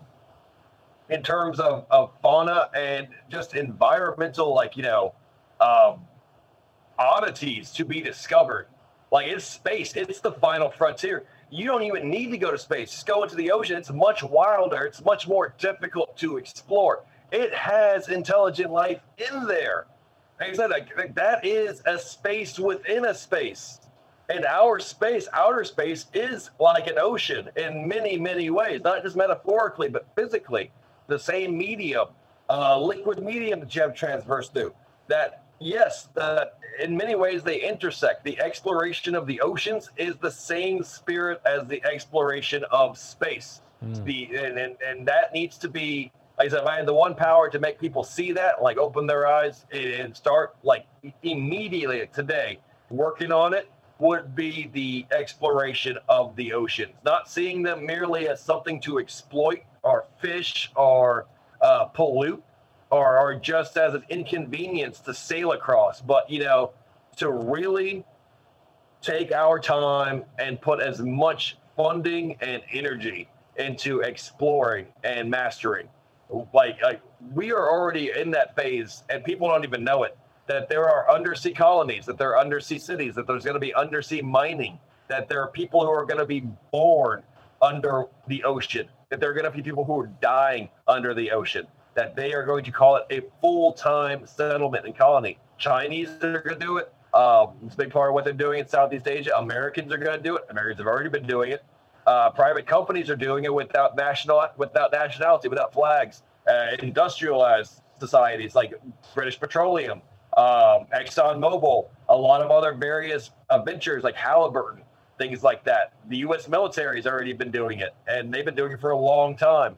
Like the idea is, yeah, just as much importance going and exploring Mars, going and exploring the the surface of the moon, of the asteroids and all that, Jupiter, all that good shit. Same as the oceans, if not more, because of course they are right next to us. That they literally are the most alien environment you could ask for, you know, and, and I personally live within eyesight of it. You know, like it's it's just like space when you look up and you see the stars, and you're like, what's out there? I look at the ocean the same way. I'm like, what is out there? Yeah. That's that's something I think is always neglected. People don't talk about sea monsters enough. People don't talk about mermaids enough. People don't talk about the oceans enough. And when they do talk about it, they, they kind of like, oh, we know. We remember that. We remember when we were ignorant and we didn't know about the oceans, and sailors told scary stories. They weren't. They weren't bullshitting. The sailors were trying to get you to see what, like, trying to get you to understand why they were like, mm. you know, like they were the way they were. If you saw a giant squid attack a boat, you'd be a drunk too. Like, you drink a lot of rum afterwards and sit in the bar and tell anyone who would want to listen to you that you saw a squid attack a boat. Like that's just like you know, it stays with you. Like, like the H.P. Lovecraft psyche, that that mentality, absolutely ahead of his time and completely accurate. Well, If and you even have an idea of what's going on in the ocean. to your point, H.P. Lovecraft, you know, he lived in uh, a place where there was a lot of sailing going on. New England, where I'm from, a lot of communities along the coast had, you know, big careers whaling and sailing to all these various ports and br- importing goods and He wasn't a layman either. He was a very high level occultist, not in a society, but self educated. I think a lot of people, when they look at H.P. Lovecraft, think of him as a purely imaginative writer. he, like, way ahead of his time, of many people like him, were modern men of logic and science. They were modern men of education, and they were dealing with the existential crisis of learning that our that our world has always been a lie. That what we think of our supremacy is just us on a little island in the middle of a dark ocean, and it's not meant for us to travel very far. You know, like that that saying. He think of the heavy shit H.P. Lovecraft is dropping in 1920. Stranger Eons, Death May Die, like like just the, the the Antarctic cities, Antarctic cities created by extraterrestrials that have monstrosities in them that the explorers were encountering at the Mountain of Madness and stuff like that. Like the Ma- Mountain of Madness, the idea that the mountains, like, like I said, It's I, I perplexing. Yeah, it blows your mind. really stop and think about. You're. I'm not the only one. There have been many more like me. It's just my turn. It's my turn to tell the truth, however Well, and- howling mad that makes me appear to be. Like in the Necronomicon, there is that howling mad Arab who has to write the Necronomicon uh, because of the contact with Jinn. No, it's not like the, the, the, the idea of the lore, like when it when you become aware, it is seen as a madness. It is seen as an obsession. Right. And yes, it has a very existential horror to it.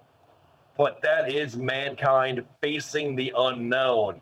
But it's not facing the true unknown, which would just be the dark shadow. It is knowing, but not knowing enough. I know what aliens look like. And we said we saw the great old things. Just that raises fucking thousands of more questions. Is that a hand? What? What is like a starfish with wings? What? Like, does it eat people? Why is that guy's brain in a jar? Like, the idea, the question that that's the existential horror is that hmm. you don't have answers for what you're actually seeing. And then, like I said before, the, the, idea of the Shoggoth or, or Cthulhu or his, uh, his, his his descriptions of the elder things that's unintentional horror. He's just biologically trying to describe the nature of intelligent life as encountered. That it wasn't simple, it wasn't easy, it wasn't pretty. These things were non human, they were alien, and that means what it means. They don't look anything like anything on Earth looks like. They don't react or behave or are motivated by anything that you understand. And in fact, don't even try to because you're working with an incomplete, like I you don't even try to make sense of the sheer complexity of the universe. So it's like the idea that you're trying to make sense of something that even even they don't make sense of. Like I said, like you're trying to, to come up with the answers of the gods. Mm. And I said to think of things in this monotheistic or, or monolithic understanding where you're like, you, you're supposed to have complete understanding of God. Is, is I think part of the matrix prison that secret societies are hypnotizing people with, that you're supposed to have answers. There are no answers, I think, ultimately at the end of the day. And I think even the wisest human being to have ever lived has very little idea what's going on. And even then, still made him intelligent enough, at least to at least to wonder why, at least to ask why. But whether or not there was ever an answer to be had, that's exactly that's that bridges the gap between ufology, cryptozoology, extraterrestriology, whatever you would call it, like crypto uh, cryptoterrestriology, uh, occultism, uh, demonology. It bridges all of it, which is mankind staring at the universe and trying to ex- define it, trying to answer the great question, which is like, what is it? What is all of it? What is what is this thing we call the universe? Right. And and It's a big question, Mike. like I said, we we are definitely not the center of it. We're definitely not the center of the universe. Like I said, like that's why I always want to make point clear is that even though we're much more advanced and involved than, than people want to admit or disclose and, and and that itself is controversial, that disclosure is controversial, that we are definitely not the center of the universe. We are not in control. Mm. We are not in charge. We're Right. not the superior life form or the superior being. We are along for the ride. We are trying to survive. And the only hope we have is if we work together, is if we do our best to tell our stories, to save each other's stories, and to respect everyone's uh, discoveries and efforts. Like, like now is not the time to try to play king of the hill or or, or monkey on the mountain or whatever he called it as a kid, where you're trying to fight everyone else and uh, Right. last man standing is going to be the best. Like you know, you win whatever the hell. Like you win a game, no one's playing. Like no, now we're, it's time to really make progress when it comes to this conversation. Uh, like everyone who who has an alien abduction experience, get that out, write that down, uh, talk about it, put it on YouTube, something, save it for the future. Uh, because, like I said, when you're gone, it, it, it becomes it, it becomes lost. Exactly, like the big thing why I put the public archives on there.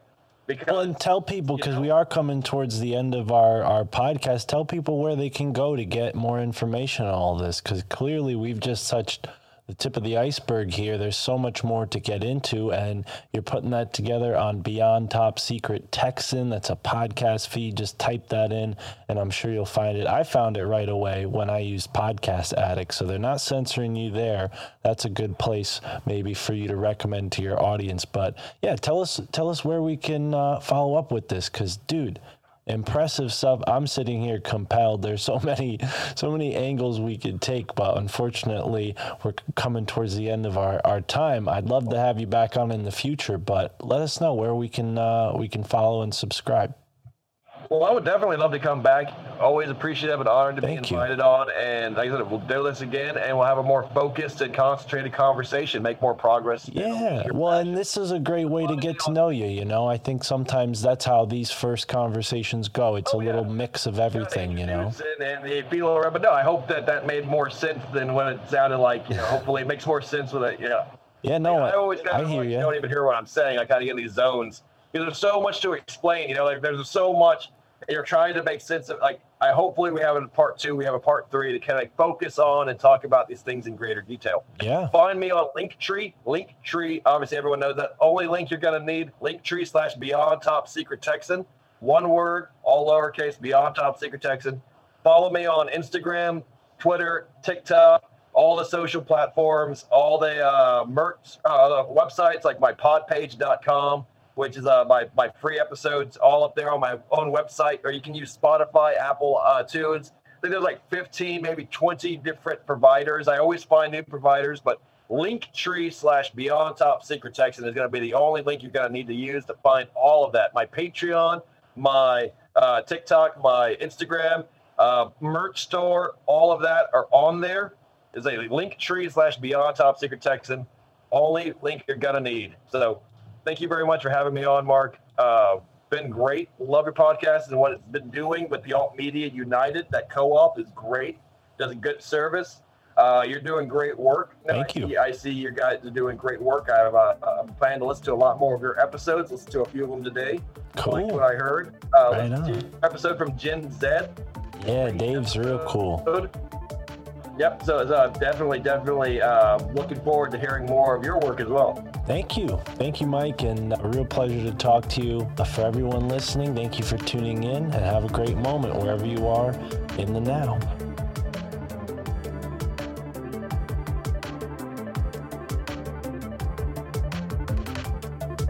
Wow. That's all I have to say, folks. Wow. Didn't get a word in much this interview, but that's all right. The guest had a lot to say, and there's so much more to hear.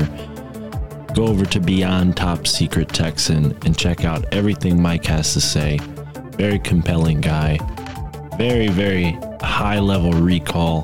He's definitely knowing, excuse me, he definitely knows how to paint a picture, that's for sure. Uh, like I said, a, a man of few words this interview, but yeah, I think Mike has a lot on his mind. I mean, and how could you not? If what he's saying is true and he's really undergone all those things, I certainly wouldn't want to say no. Certainly wouldn't want to be the guy to not hear someone like this out and maybe miss out on this whole side of the world that's out there, just beyond the beyond the firmament, or beyond the stars, beyond the clouds, whatever your worldview is. Me, I don't really care. On to more important things. Definitely fascinating to hear Mike's take on Sasquatch. Wow, I'd never considered that the Sasquatches that we see above ground are like the wild, hairy versions of a giant species of maybe less hairy Sasquatch underground. I don't know. I'm kind of imagining like a Planet of the Apes situation where they're all dressed up in robes and they have a government and wars and all kinds of stuff. But who knows? Definitely sci fi heavy episode makes you want to go and watch some sci fi stuff. Hey, if you're into watching cool stuff, I recommend Tubi TV. Uh, it's free. You got to watch some corny, weird ads, but you can definitely um, definitely find some really interesting stuff there, especially if you like sci-fi. Me, I'm into weird classics every now and then. I'll find a weird classic film or just an old film that no one's ever seen before and check it out on Tubi. But oh, cool. Speaking of Bigfoot, Tony Merkel, friend of the show, the Confessionals podcast just put out a new episode, The Bigfoot Summoner. Damn. TikTok Terrence, the Bigfoot Summoner. Pretty cool stuff. Anyways, what an episode with Mike. Um, a lot going on this week, folks. I just had a fun conversation with the boys on Illuminati Confirmed. Stay tuned for that. That'll be coming real soon. And of course, we're going to do an extended outro. If you're listening to this uh, early release on Patreon, uh, you might not get the extended outro because I haven't recorded it yet. This is an early, early release, okay? But if you're listening to this on the free RSS feed, please go over to the Patreon, support the show, and help us out. Keep the show going, help pay for all the cool things that go into creating a show like this, like the electricity bill and the Wi Fi bill and the um, Zoom bill, the podcast host. It's just, you know, I can go on and on, folks. You don't need to hear it. All the more reason to support the show. Otherwise, I will be putting my name on Indeed, on LinkedIn, and finding another job. Oh, yeah, who knows? Just kidding. Podcasting for life. And we have grown incredibly. So many awesome folks listening to the show. We just hit 500,000 downloads this past weekend. So, really, really proud of that. And onward from here, let's hit a million. We're only a couple months away at this rate, and we will have a million total downloads. Wow. Fuck with that. A million total downloads. Anyways, folks, thank you so much for being here. Thank you for tuning in. Uh, whether you're hearing an extended outro or not after this, who knows? So I'll just say it. Have a great moment wherever you are in the now. Peace.